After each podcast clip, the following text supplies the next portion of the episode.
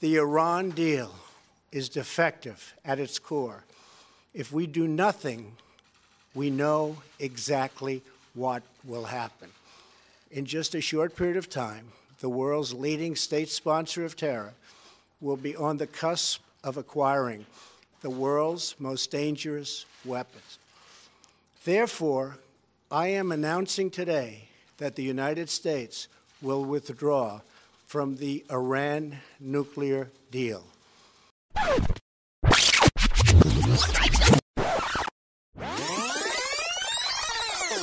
سلام. من فرشاد محمودی هستم و این دهمین قسمت از پادکست دایجست هست. پادکستی که مسائل نسبتا پیچیده ای دنیای اطراف ما رو به زبانی بسیار ساده براتون تعریف می‌کنه.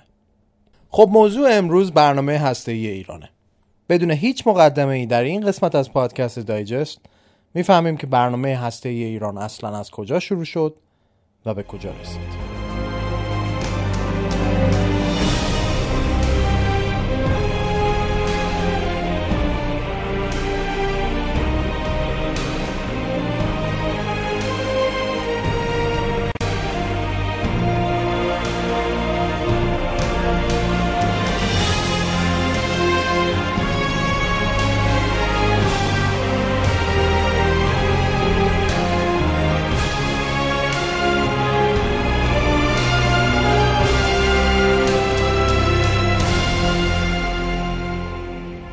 خب برنامه هسته ایران در دهه 50 میلادی شروع میشه.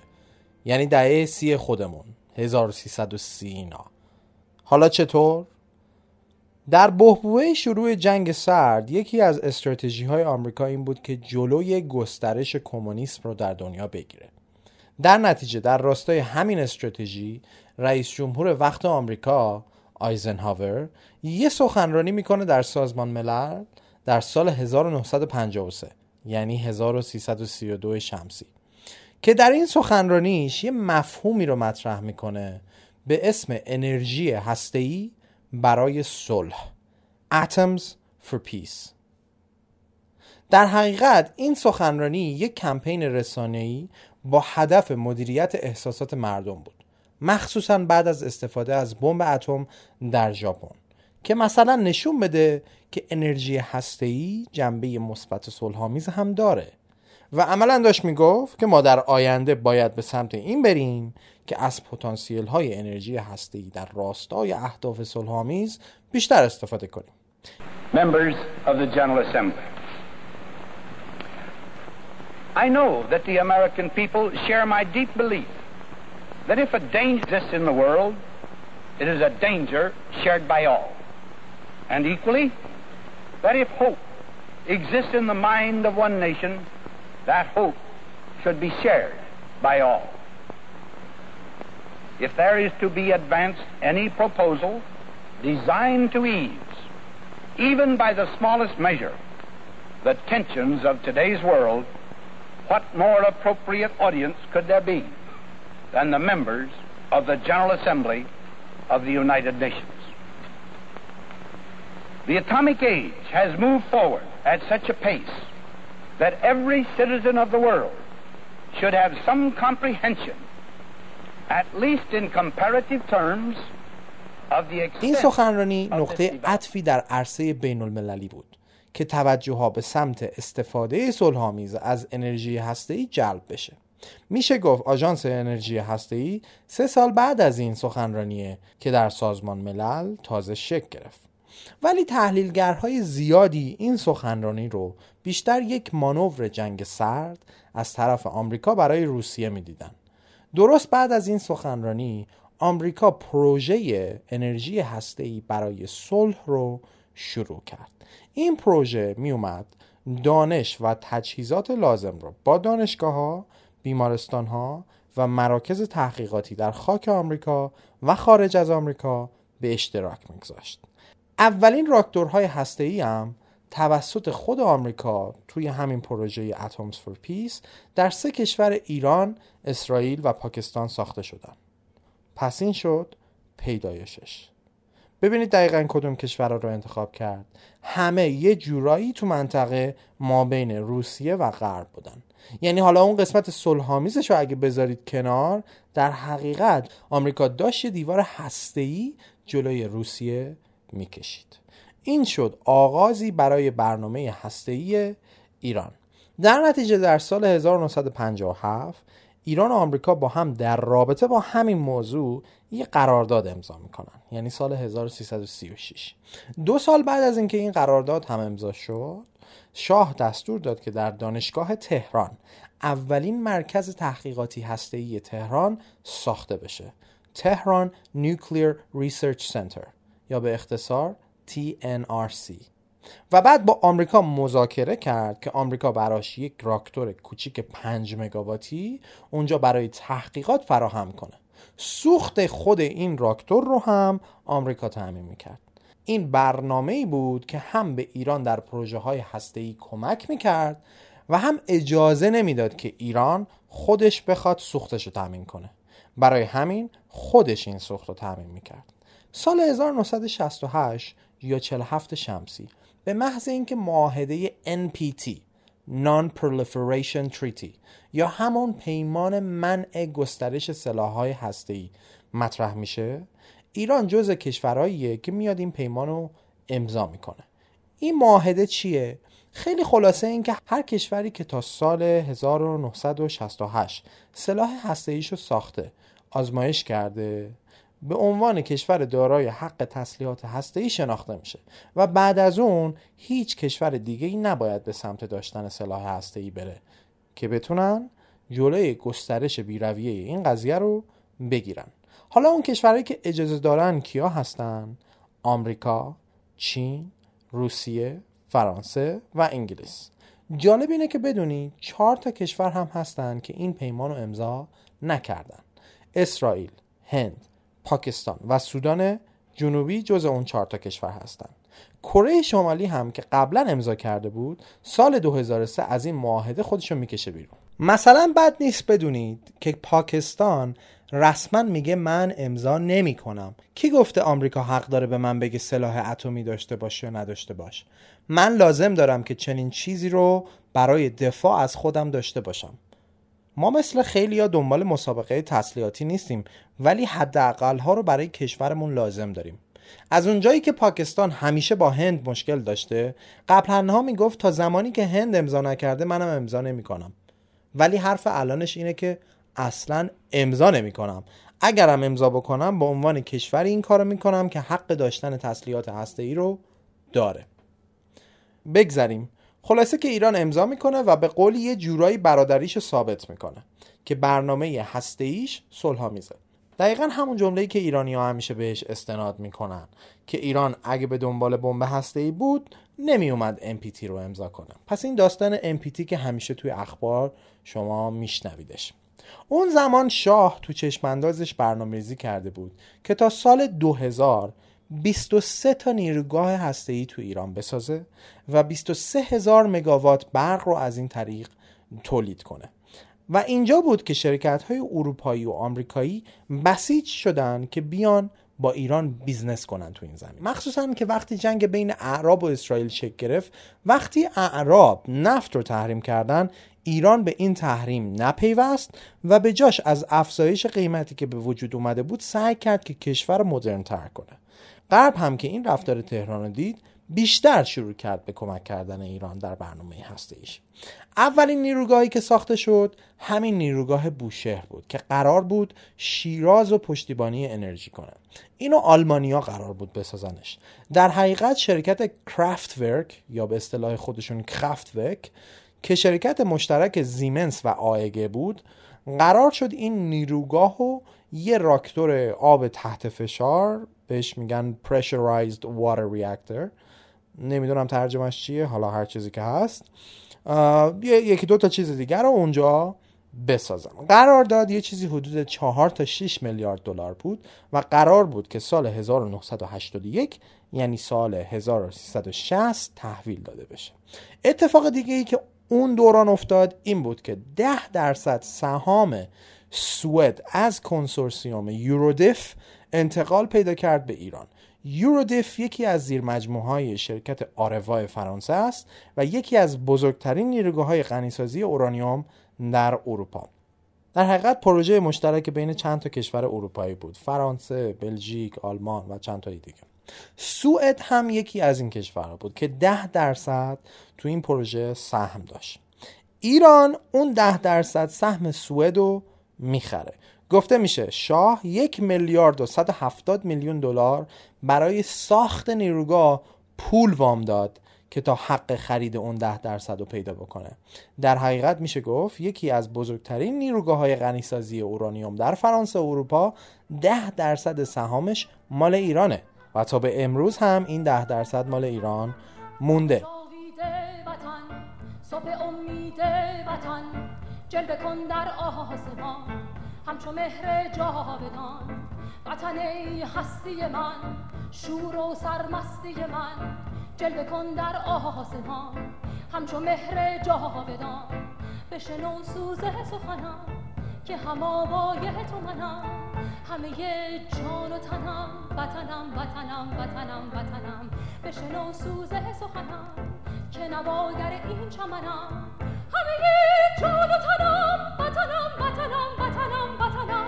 همه با یک نام و نشان به تفاوت هر رنگ و زبان. همه با یک نام و نشان به تفاوت هر رنگ و زبان.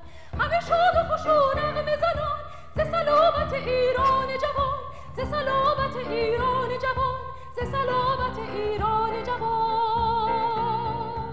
کنار این ایران 15 درصد سهم یک معدن اورانیوم در نامیبیای آفریقا رو هم اون زمان خریده بود و اینکه یه قراردادم بسته بود به ارزش 700 میلیون دلار که از آفریقا کیک زرد بخره. یکی دیگه از کارهایی که شاه کرده بود این بود که رفته بود با دانشگاه MIT یه قراردادی بسته بود که مهندس های ایران رو بفرسته آمریکا که آموزش ببینن. می‌بینید همین غربی که الان اینطوری جلوی ایران وایستاده یه زمانی چقدر به ایران فضا می‌داد. باز یکی دیگه از اتفاقات مهمی که در توسعه برنامه هسته ایران رخ داد این بود که سال 1976 رئیس جمهور آمریکا جرالد فورد دستوری رو امضا می‌کنه که اجازه میده ایران بتونه تجهیزات لازم برای استخراج پلوتونیوم رو از آمریکا بخره. نکته که راجع به پلوتونیوم هست اینه که پلوتونیوم به صورت طبیعی توی طبیعت پیدا نمیشه و طی یه پروسه ای که اورانیوم رو در راکتور میسوزونن پلوتونیوم استخراج میشه. مورد استفاده پلوتونیوم هم در سوخت نیروگاه ها و ساخت تسلیحات هسته‌ایه. خلاصه همه اینا باعث شده بود که ایران تا قبل از انقلاب یه بستر بسیار بسیار قوی در برنامه هسته‌ایش داشته باشه. همه این معادلات با پدیده انقلاب به هم میریزه. اینجاست که وارد مرحله دوم برنامه هسته ایران میشیم. مرحله ای که بین سالهای 1979 تا 2002 اتفاق میافته. اسم این مرحله رو می‌ذاریم دوران پیشرفت های یواشکی برنامه هسته ایران.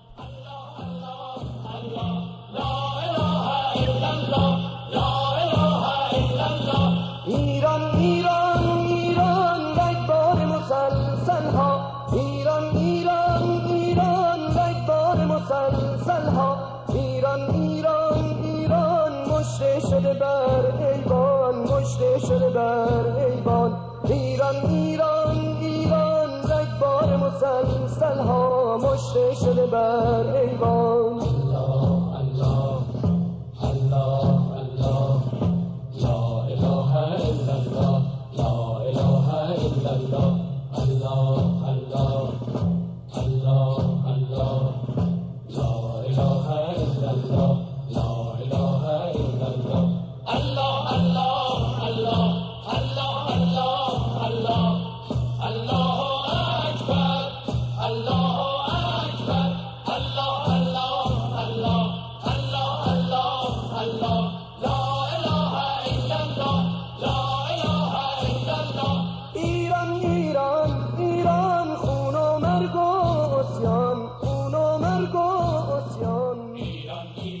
سال 1357 که انقلاب میشه تقریبا همه برنامه هسته ایران متوقف میشه. ساخت نیروگاه بوشه نیمه کاره میمونه. یکی از نیروگاه ها 50 درصدش تکمیل میشه اون یکی هم 85 درصدش. از اون طرف آمریکا چرخه تأمین اورانیوم غنی شده بالای 20 درصد و که به مرکز تحقیقات هسته تهران می‌داد و قطع می‌کنه و در نهایت اون راکتور و مرکز تعطیل میشه. شرکت یورودویف هم که ایران 10 درصد سهامشو داشت سهم اورانیوم ایرانو دیگه نمیده. بعدها وقتی به ایران می‌گفتن چه اصراری داری خودت اورانیومتو غنی کنی وقتی می‌تونی از کشورهای دیگه بگیری ایران همیشه همین مثالا رو استفاده می‌کرد. می‌گفت اورانیومتون برای خودتون. من باید خودم اورانیوممو غنی کنم. نمی‌تونم به شماها وابسته باشم. یه بار وابسته بودیم دیدیم چی کار کردیم. تا تقی به توقی خورد همه راه ها رو روی ایران بستید و در اصل برنامه هسته ایران رو شما راحت می‌تونید فلج کنید. یه اتفاق دیگه ای که همزمان با انقلاب افتاد مهاجرت گسترده مغزها از ایران بود. به خصوص مهندس ها و دانشمندهای هسته ای ایران. اصلا در همون ابتدا خود آیت الله خمینی هم با برنامه هسته ای ایران مخالف بود و تو اولویتهاش این قضیه نبود. تا اینکه یه سری تغییر و تحولات در منطقه شکل می‌گیره. مهمترینش جنگ ایران و عراقه. در اوایل جنگ جمهوری اسلامی تازه متوجه این شد که چقدر داشتن تکنولوژی پیشرفته و بومی تسلیحاتی ورق رو می‌تونه برگردونه. همتون خوب می‌دونید که ایران برای تأمین تسلیحات جنگیش چقدر در زمان جنگ مشکل داشت. وقتی که همه دنیای غرب با عراق متحد شده بودند.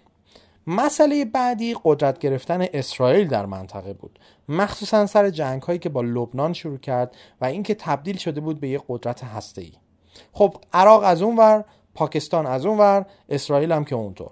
در نتیجه اینها از مهمترین عواملی بودن که باعث شد ایران رو به فکر این بندازه که باید یه برگ آسی داشته باشه مگر نه این کشورها ولش نمی‌کنن به این فکر کنید که اگه ایران اون زمان قدرت هسته بود آیا عراق و غرب وقتی می‌خواستن به ایران حمله کنن یه بار دیگه نمیشستن به این کار فکر کنن؟ همین ایده باعث شد که دهه 60 شمسی ایران وقتی که رفسنجانی رئیس جمهور بود دوباره برنامه هسته رو شروع کنه. ولی این بار دیگه فرق می‌کرد اوضاع. قبل از انقلاب غرب همه با هم کمک می‌کردن که ایران تبدیل به یک قدرت هسته بشه. ولی بعد از انقلاب هیچ کسی دیگه کمکش نمی‌کرد. یعنی به عبارتی آمریکا اجازه نمی‌داد. مثلا ایران از شرکت های آلمانی دوباره درخواست کرد که ساخت نیروگاه بوشهر رو که ول کرده بودن دوباره ادامه بدن. ولی نکردن. یا به عبارتی نذاشتن.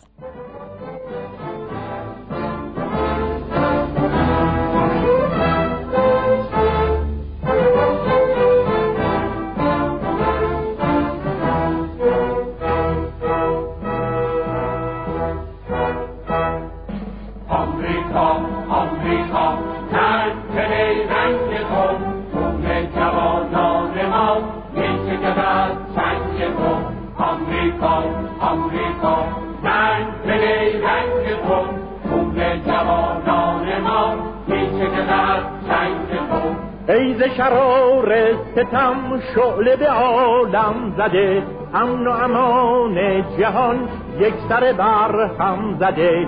بر سر هر خرمنی در دل هر گلشنی. آتش بیداد تو ساحقه غم زده. ثروت انبوه تو خون دل توده هاست کین تو بر سینه ها دشنه ما تم زده جز جهان خاره ای دیو ستم باره ای اقرب جراره ای روبه مکاره ای.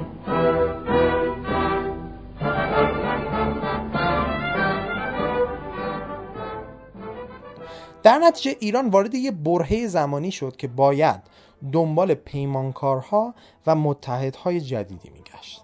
در نتیجه طی 20 سال از حدود دهه 1360 تا 1380 ایران رو آورد به سمت شرق دنیا و از اونجایی که آمریکا تمام قراردادهای هسته ایشو وقتی متوجه می‌شد اعمال فشار می‌کرد و کنسل می‌کرد مجبور شد که پروژه های هسته ایشو به صورت مخفیانه ای جلو ببره و زیر ساخته هسته ایشو تکمیل کنه. تو این دو دهه ایران چند تا شریک هسته‌ای برای خودش پیدا کرد. مهمتریناش اینا بودن. پاکستان، چین، روسیه. چون ماهیت فعالیت ها در این دو دهه یه مقدار زیادیش پروژه های محرمانه بوده اطلاعات موثق و درستی کلا زیاد پیدا نمیشه. ولی یه سری از این گمان زنی ها رو که خیلی معروف هستن رو من براتون میگم. گفته میشه که یکی از کشورهایی که در انتقال دانش و تکنولوژی هسته‌ای به ایران کمک خیلی زیادی کرده پاکستان بوده. البته وقتی میگم پاکستان یعنی یه سری افراد شخصی در پاکستان. خود دولت پاکستان که بعدا گفت اصلا من خبر نداشتم و رسما هم آنچنان کمکی در اصل نکرده. در حقیقت بسیاری از این گمان زنی ها مربوط میشه به یه شبکه‌ای به اسم شبکه عبدالقادر خان.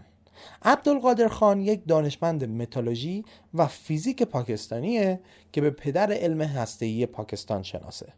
در حقیقت گفته میشه که این عبدالقادر خان بوده که تکنولوژی سانتریفیوژ ها و اساسا چرخه سوخت هسته ای رو در اختیار ایران قرار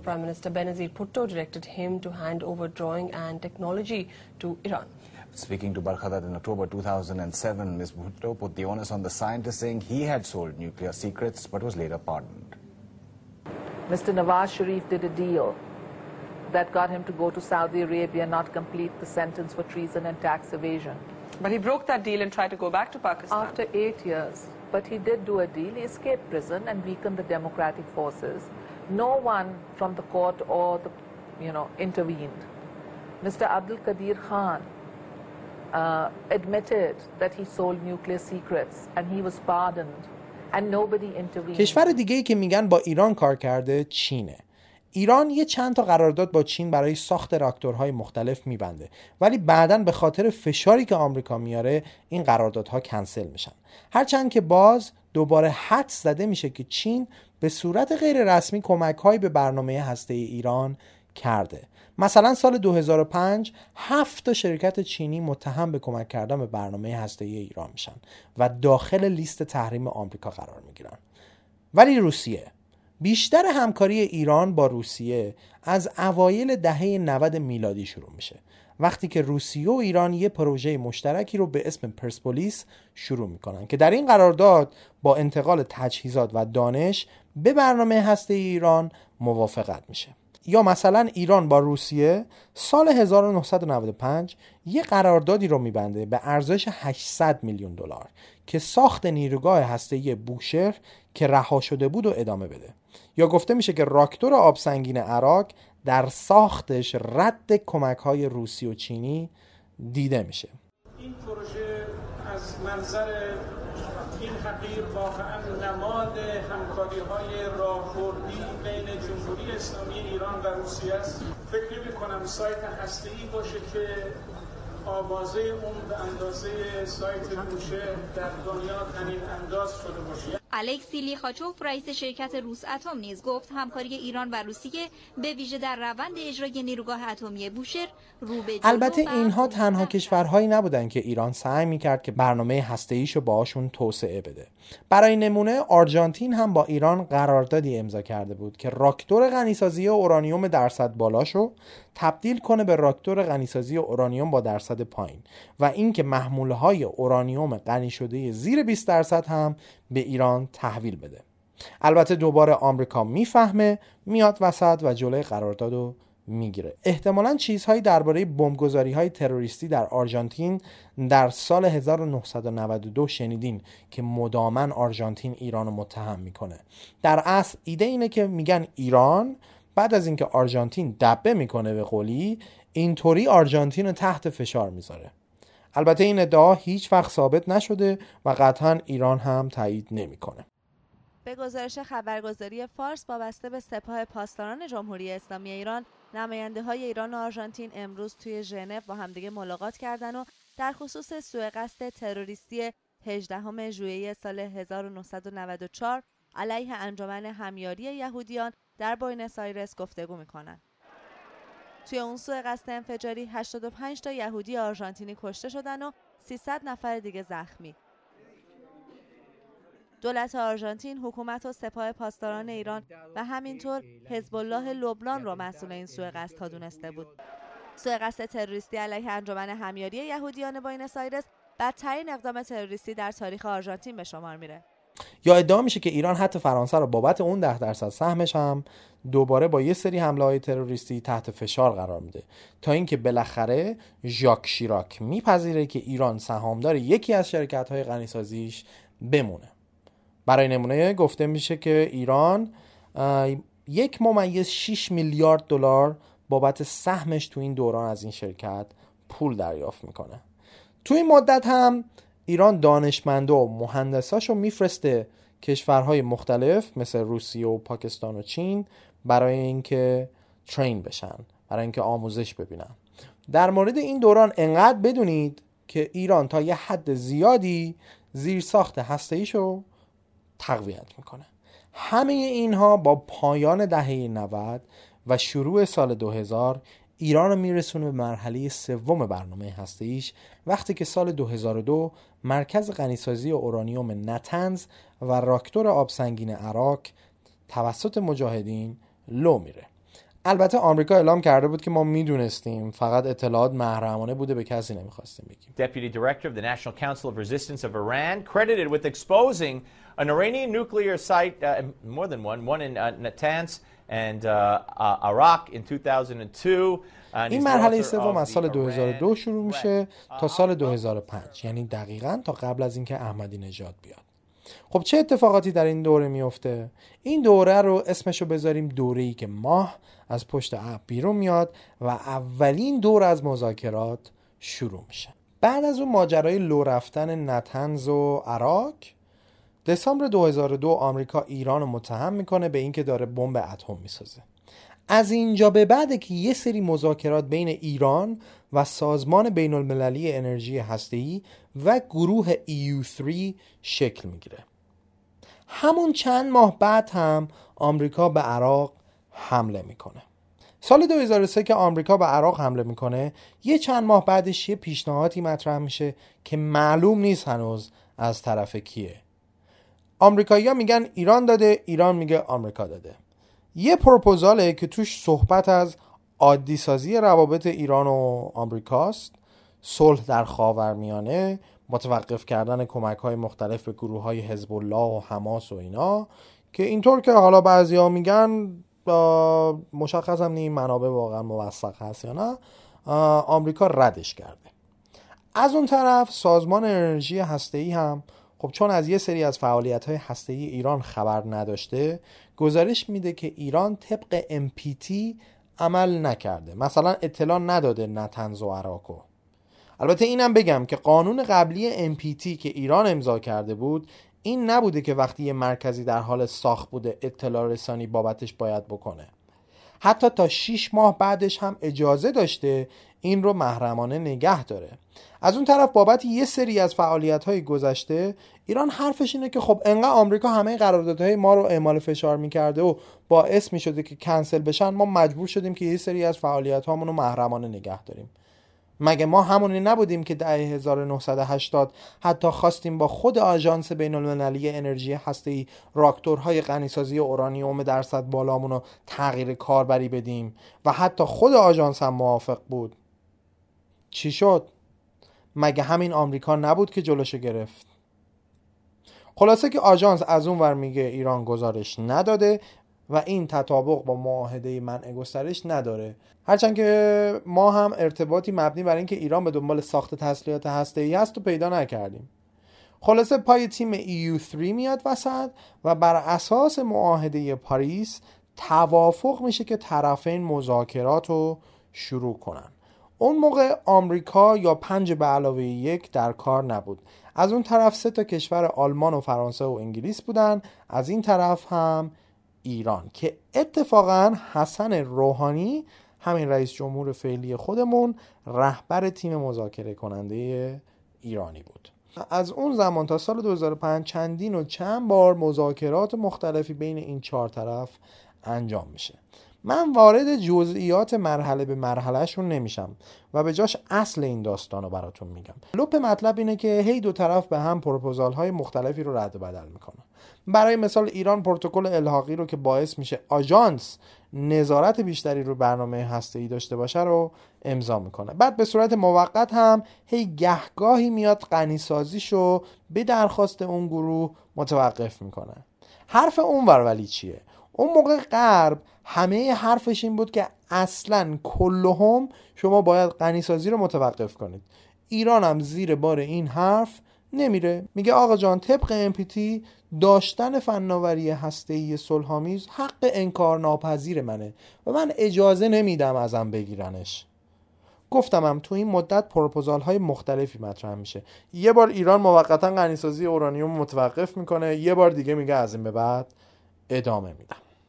دوباره 2005 هم که میشه باز ایران یه سری پیشنهادات میده که همشون رد میشن. و دوباره اونا پا تو یک کفش که باید غنیسازی رو برای همیشه متوقف کنید.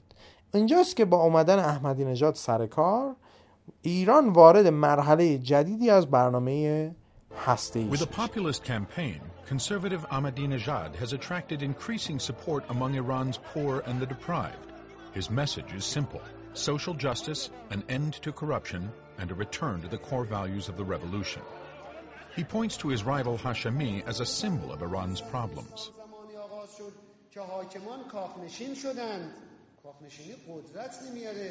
قدرت در صداقت است در ایمان است در توکل به خداست در تدبیر است در اتکای به ملت است. شو به حق خون شهدا گرونی گرونی کم بشه. گرونی کم بشه. گرونی نباشه. مستجریم. ان کمکمون یه آدمیه که چی؟ توی مردم داره زندگی می‌کنه. درد مردم قبل اینکه یکم بریم جلوتر یه نکته‌ای باید بابت غنیسازی اورانیوم بهتون بگم. اورانیوم میزان غنیسازی های متفاوتش کاربردهای متفاوتی هم داره. برای مثال اورانیوم غنی شده تا 20 درصد کاربرد پژوهشی پزشکی داره. اگه کسی بخواد بمب اتم بسازه باید تا 90 درصد غنیسازیش رو ادامه بده. اون موقع ایران هنوز زیر 20 درصد داشت غنیسازی می‌کرد و برای همینم بود که می‌گفت برنامه من صلح میزه. البته وقتی شما به تکنولوژی این دست پیدا کنید که تا 20 درصد غنیسازی رو ببری بالا تا 90 درصد هم بعدا دیگه می‌تونی.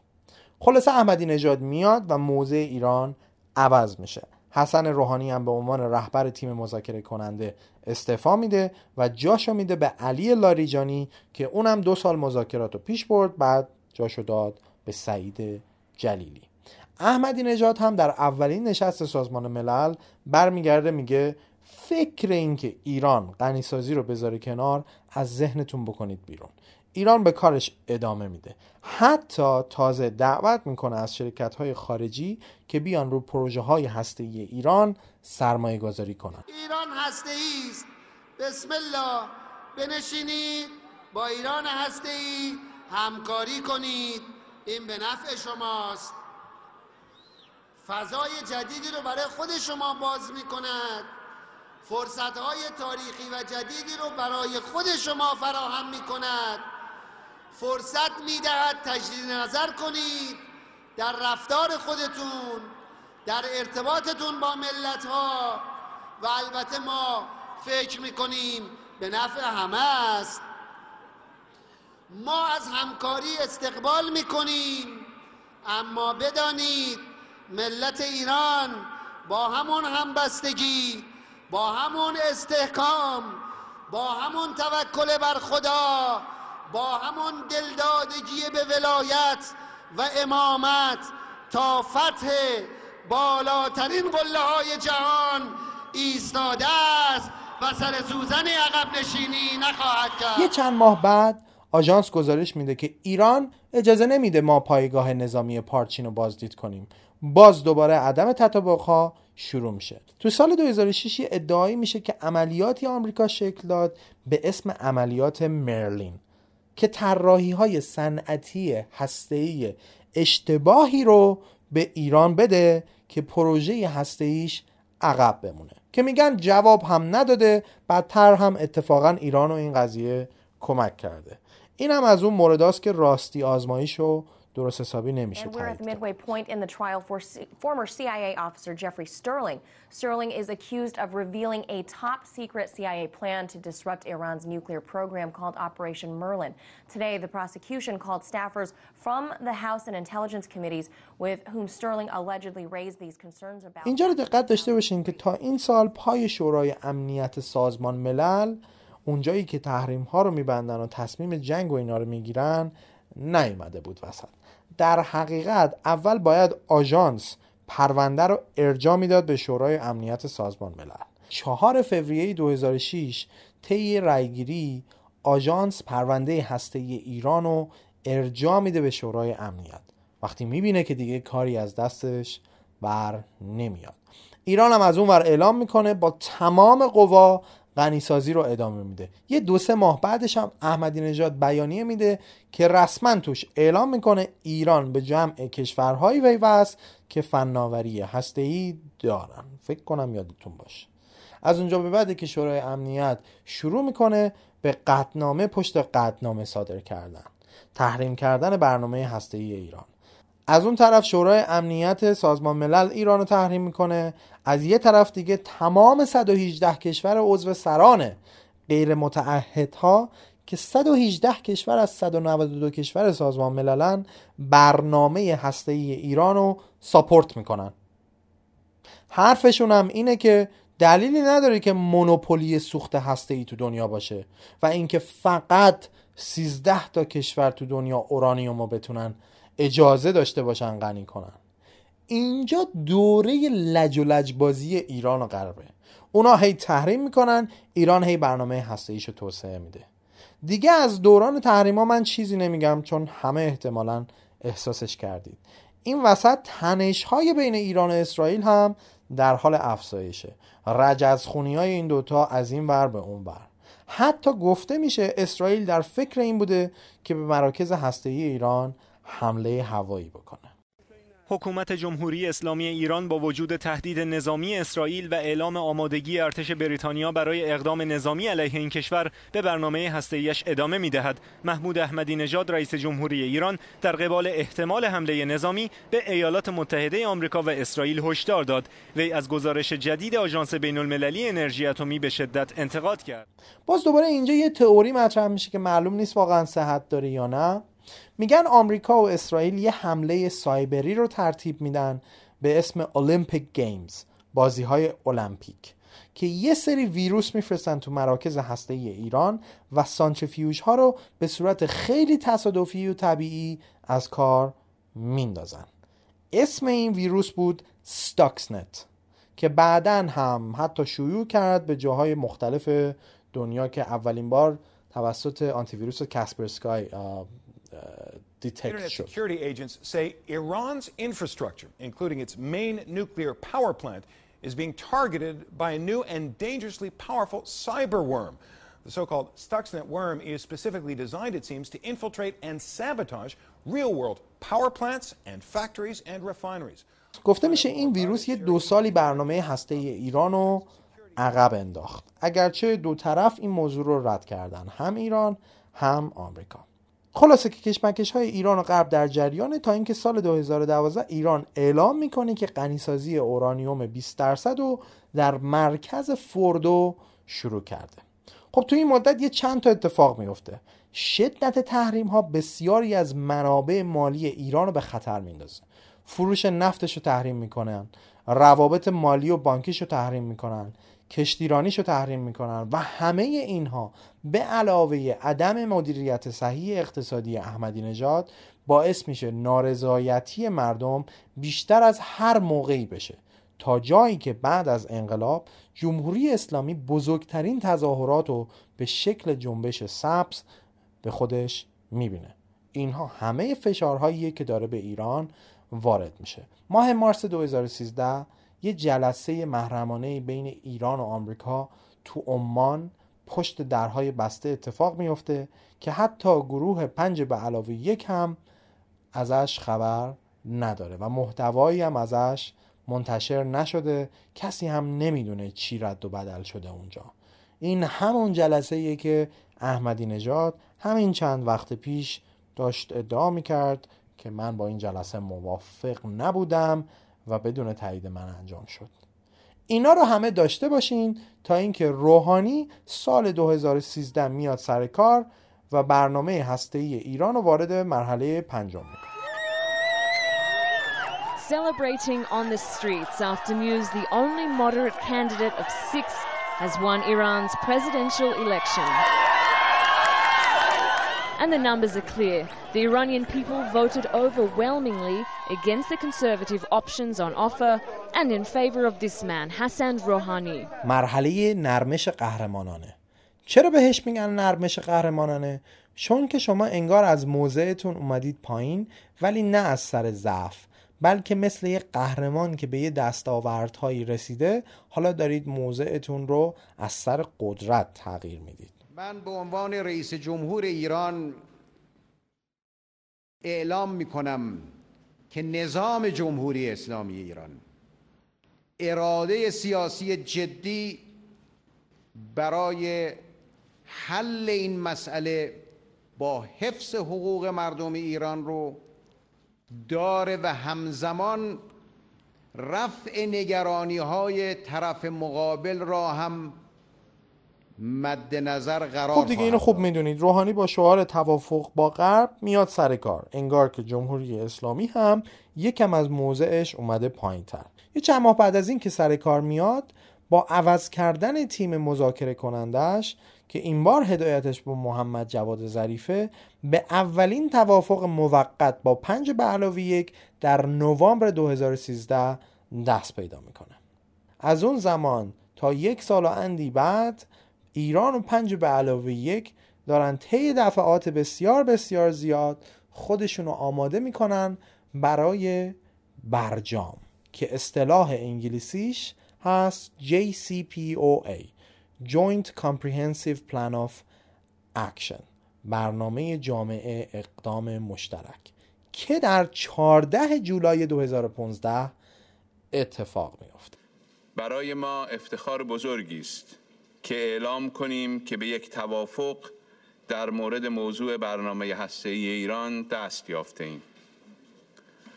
با شجاعت، اراده سیاسی، احترام متقابل و مدیریت عالی ما آنچه را که دنیا بدان امید بسته بود به سرانجام رساندیم یک تعهد مشترک به صلح تلاش مشترک برای امتر کردن دنیایمان.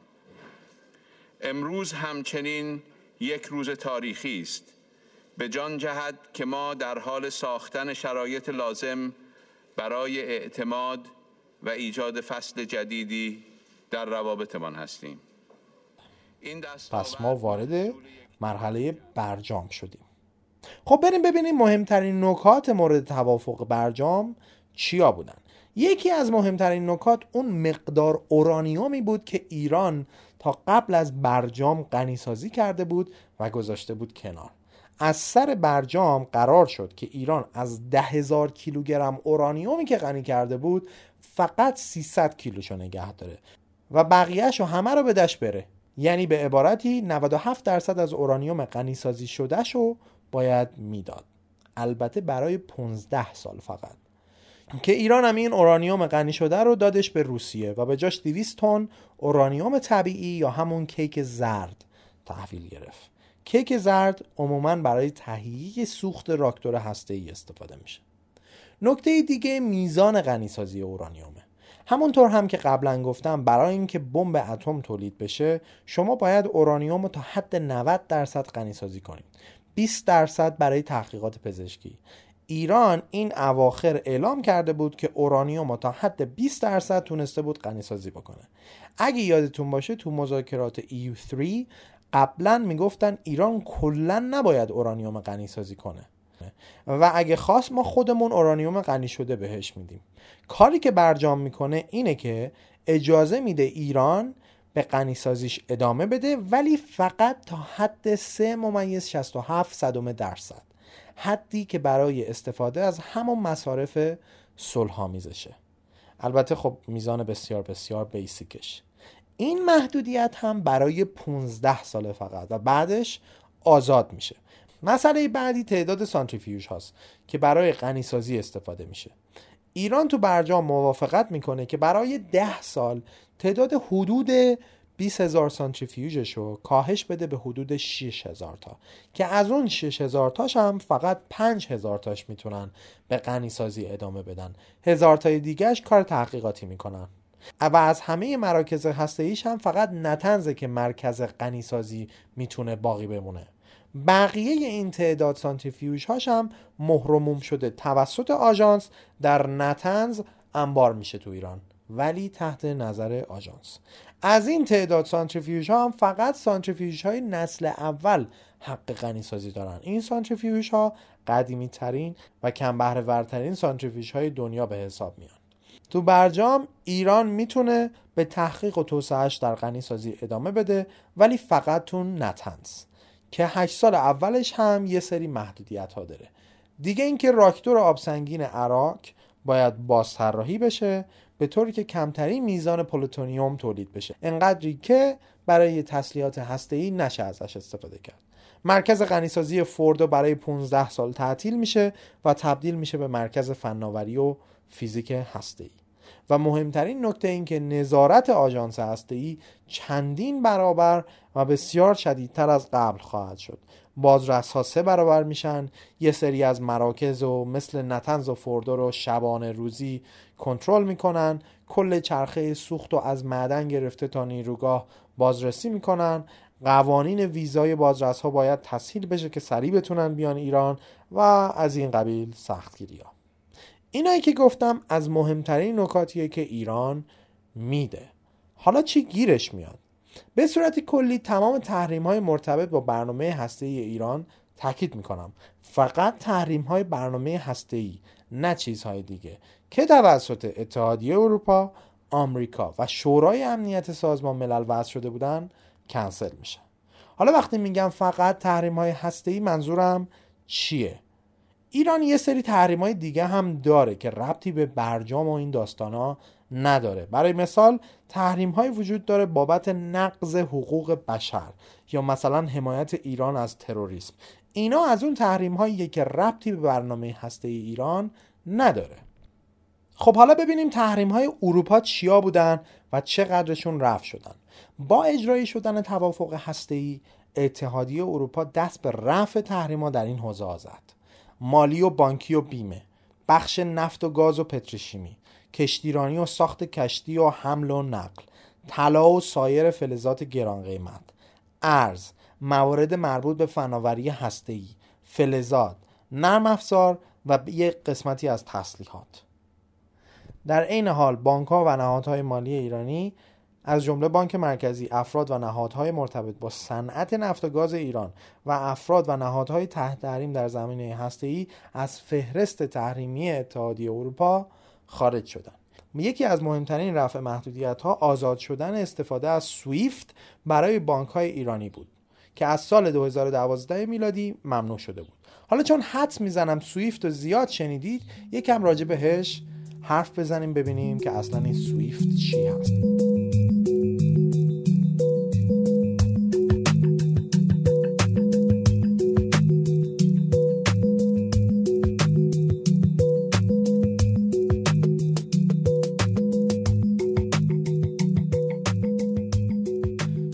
در اصل یک سامانه مخابراتی بین بانک های دنیاست که همشون رو به هم وصل می‌کنه و در نتیجه نقل و انتقالات پول رو به صورت مستقیم و خیلی راحتی منتقل می‌کنه.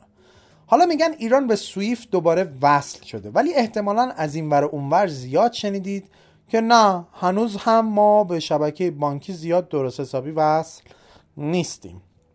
یه دلیلی که من تونستم پیدا کنم اینه که با اینکه تحریم ها برداشته شده ولی بسیاری از بانک های بزرگ از ترس جریمه های آمریکا هنوز کماکان میترسن که با ایران معامله کنن چون که هنوز یه سری از تحریم ها به قوت خودشون باقی موندن. در نتیجه نمی‌دونن که بعدا از لحاظ حقوقی نکنه آمریکا به تحریم شکنی مجرمشون کنه یا اینکه کار کنن بعد تحریما برگرده اینا این وسط بمونن. به دلیل ترس های زیادی که دارن میگن آقا جون ما فعلا عطاشو به لقاش بخشیدیم. در نتیجه خیلی از بانک ها هنوز درست با ایران کار نمی‌کنن. بعد این جریمه ها خب نجومیه دیگه. بانک ها هم که خصوصی. در نتیجه تاب و توان این هزینه ها رو و این جریمه ها رو ندارن. مثلا بانک بی ام پی پقیبا نزدیک 9 میلیارد دلار سر ایران جریمه شد. خلاصه این هم داستان سویفت. تحریم های آمریکا هم همین لیست تحریم های اروپا است به علاوه اینکه یه سری تحریم هم روی صنعت خودروسازی تحصیل اتباع ایران در دانشگاه های آمریکا در رشته های مرتبط با انرژی اتمی و مهندسی اتمی رو هم رفع کرد. دیگه اینکه حدود 400 نفر هم از لیست تحریم آمریکا خارج شدن ولی بیشتر اینها در جرگه تحریم های ثانویه آمریکا هستند ببینید فرق بین تحریم های ثانویه و اولیه آمریکا در اینه که در تحریم های اولیه شرکت های آمریکایی حق کار کردن با ایران رو ندارن و در ثانویه شرکت هایی که حتی با شرکت های آمریکایی هم کار می‌کنن ولی خودشون آمریکایی نیستن هم حق ندارن با ایران کار بکنن. پس یعنی اینکه وقتی این تحریم ها برداشته شد شرکت های آمریکایی هنوز کماکان حق کار کردن با ایران رو نداشتن. یعنی تحریم های اولیه هنوز با برجام هم بر نداشته شد. حالا سوال پیش میاد که آیا از سر برجام یعنی هیچ تحریمی که غیر مرتبط با برنامه هسته ایران باشه رفت نشده؟ جواب اینه که اتفاقا چرا شده. شما هم تو اخبار این مورد دیدید. مثلا یکی از قدیمی ترین ممنوعیت هایی که آمریکا بر ایران اعمال کرده بود که از جنس تحریم های اولیه هستند مربوط به صادرات فروش و اجاره و انتقال هواپیماهای مسافربری و خدمات مرتبط با اون. که این تحریما با اجرای برجام رفع شدن. احتمالا قرارداد بوینگ رو شنیدید دیگه. این ربط به دقیقا همین تحریم داشته. همچنین مجوز واردات فرش و مواد خوراکی ایرانی از جمله پسته زعفرون و خاویار هم به آمریکا داده شد. یعنی این تحریم رو هم برداشت. و سر آخر هم تحریم های مرتبط با شورای امنیت سازمان ملل که طی هفت تا قطنامه وضع شده بودن. این از اون مورد هاست که راجع بهش تو اخبار زیاد شنیدید.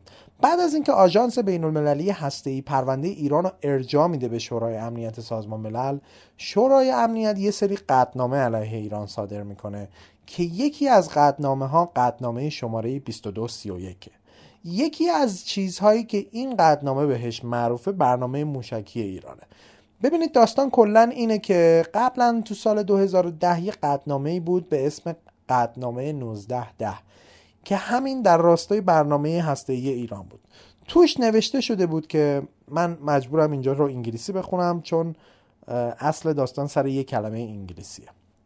Iran shall not undertake any activity related to ballistic missiles capable of delivering nuclear weapons, including launches using ballistic missile technology, and that states shall take all necessary measures to prevent the transfer of technology or technical assistance to Iran related to such activities. یعنی چی؟ یعنی اینکه ایران نباید هیچ فعالیتی مرتبط با موشک های بالیستیکی که بتونن تسلیحات هسته ای رو حمل کنن داشته باشه. هیچی هم یعنی حتی تست این موشک ها در نتیجه کشورها هم نباید هیچ گونه کمکی به برنامه موشکی ایران بکنن.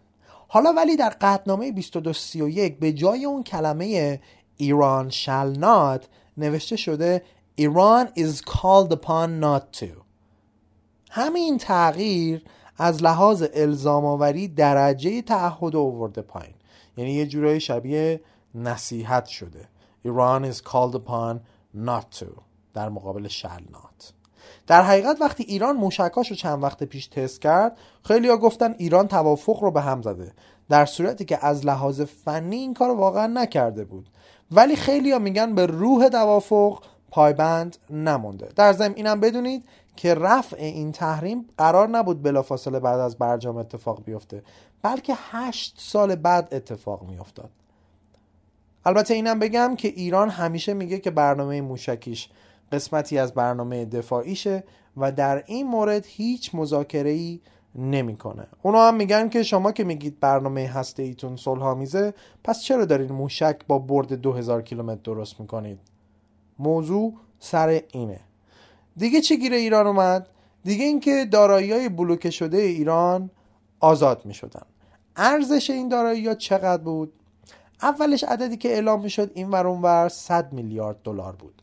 بعدا گفتن 50 میلیارد دلاره. باز دوباره بعدا دولت ایران گفت ما 22 میلیارد دلار دریافت کردیم. باز من توی جایی شنیدم که گفته شده زیر 10 میلیارد دلار ایران دریافت کرده. و با یه طرف دیگه هم شنیدم که قرار بوده این پول اصلا به صورت ماهانه به ایران تو اقساط داده بشه. چیزی که مشخصه اینه که یه مقدار پول زیادی بوده که ایران باید دریافت می‌کرده. چقدر اونا دادن؟ چقدر ایران گرفته؟ یا چقدر اعلام شده؟ درست معلوم نیست. ولی اگه می‌خواید بدونید منبع این پول ها چی بوده اینا همون دارایی های مسدود شده ایران از محل فروش نفت بیشتر به کشورهای چین، کره جنوبی، ژاپن و هند بوده. خلاصه این برجام میره جلو و از اون طرف هم گشایش هایی فراهم میشه. برای مثال به محض اینکه برجام امضا میشه تولید ناخالص داخلی ایران که رشد منفی داشت شروع می‌کنه به رشد کردن خود سال 2015 رشد تولید ناخالص داخلی منفی 1.5 درصد بود که تو سال 2016 شد مثبت 12.5 درصد. البته بعد سرعت رشد اومد پایین تر و تو 2017 شد مثبت 4.2 درصد.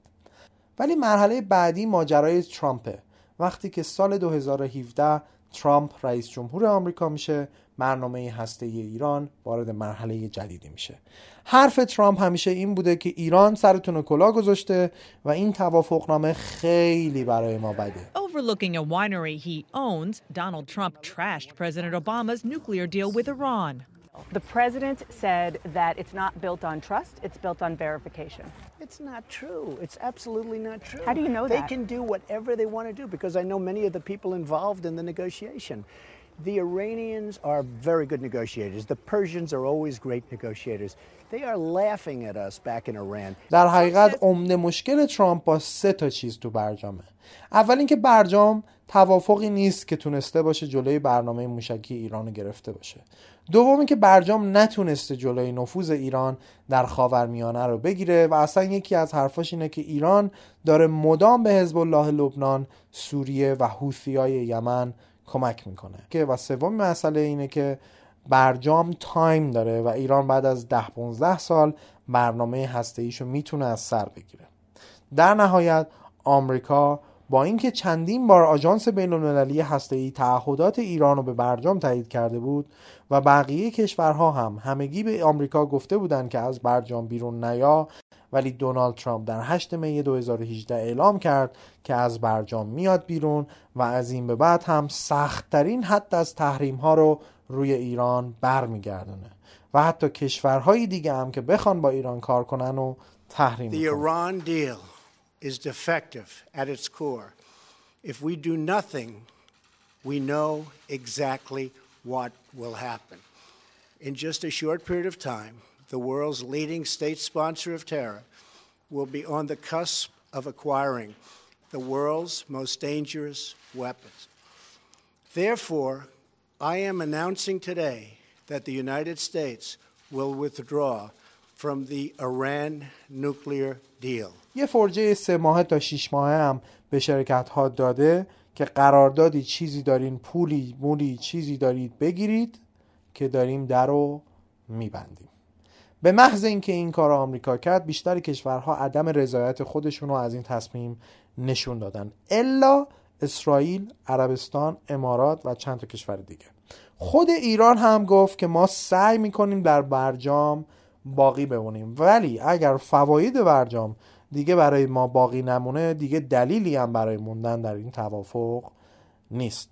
حالا بزرگترین سوال اینه که آیا اروپا و چین که بیشترین میزان تجارت رو با آمریکا دارن آیا حاضرن به خاطر یه حجم معاملاتی کم با ایران در برجام بمونن؟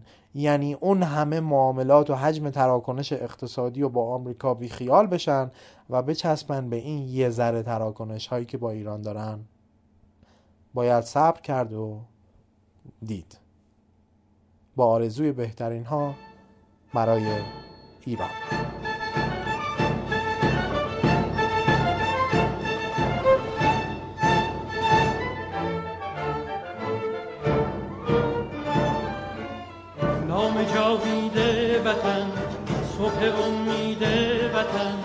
جلوه کن در آسمان همچو مهر جاودان وطن هستی من شور و سرمستی من.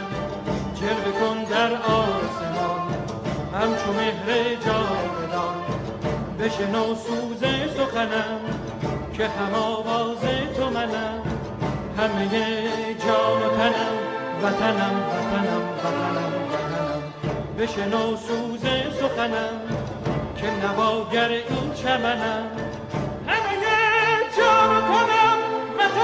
وطنم وطنم وطنم. همه با یک نام و نشان به تفاوت هر رنگ و زبان. همه با یک نام و نشان به تفاوت هر رنگ و زبان. همه شاد و خوش و نغمه زنان. ز سلامت ایران جوان ز سلامت ایران